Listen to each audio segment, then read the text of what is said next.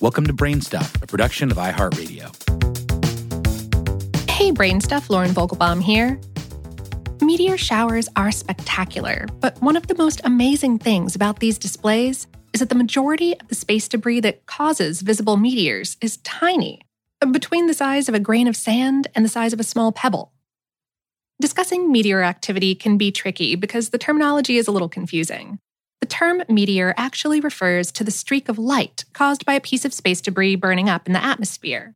The pieces of debris are called meteoroids, and the remnants of the debris that reach Earth's surface or the surface of other planets are called meteorites. Meteoroids come in a pretty wide range of sizes. They include any space debris bigger than a molecule and smaller than 100 meters in diameter. That's about 330 feet. A space debris bigger than this is considered an asteroid. But most of the debris that Earth comes in contact with is dust shed by comets traveling through the solar system. This dust tends to be made up of very small particles. So, how can we see a meteor caused by such a tiny bit of matter? What these meteoroids lack in mass, they make up for in speed, and this is what causes the flash of light in the sky. Meteoroids enter the atmosphere at extremely high speeds, 7 to 45 miles per second. That's about 11 to 72 kilometers per second. They can travel at this rate very easily in the near vacuum of space because there's not a lot to stop them. Earth's atmosphere, on the other hand, is full of matter, which creates a great deal of friction on a traveling object. This friction generates high heat, up to 3000 degrees Fahrenheit or 1600 degrees Celsius, and can raise the meteoroid's surface to its boiling point so that the meteoroid is vaporized layer by layer. The friction breaks the molecules of both the meteoroid material and the atmosphere into glowing ionized particles, which then recombine, releasing light energy to form a bright tail. A meteor tail caused by a grain sized meteoroid will only be a few feet wide, or about a meter, but because of the high speed of the debris, may be many miles long. So, how big does a meteoroid have to be to make it to the surface of the Earth?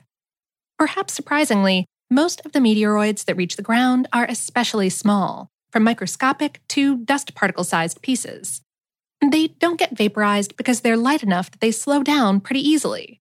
moving at a mere one inch or two and a half centimeters per second through the atmosphere, they don't experience the intense friction that larger meteoroids do.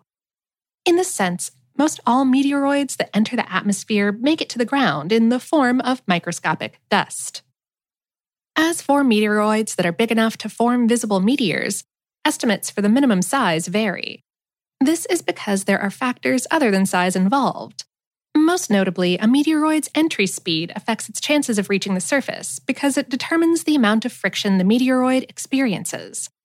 Typically, though, a meteoroid would have to be about the size of a marble for a portion of it to reach the Earth's surface. Smaller particles burn up in the atmosphere.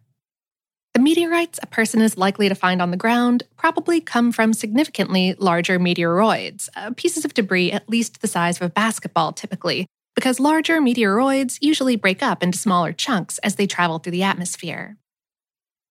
Estimates of how much space debris falls to Earth vary widely, Researchers have looked at everything from polar ice cores to the composition of the atmosphere to try to suss it out. Studies from the past few years have indicated that as much as 60 tons of space dust and tiny rocks might make impact every day, which means that chances are decent that you can find some in your own backyard.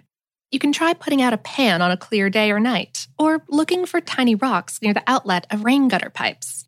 A strong magnet will pick up potential micrometeorites. Of course, some normal Earth stuff will latch onto a magnet too.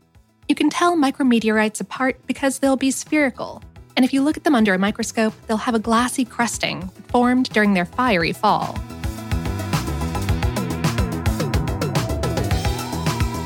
Today's episode was written by somebody on the How Stuff Works team in the way back and produced by Tyler Klang.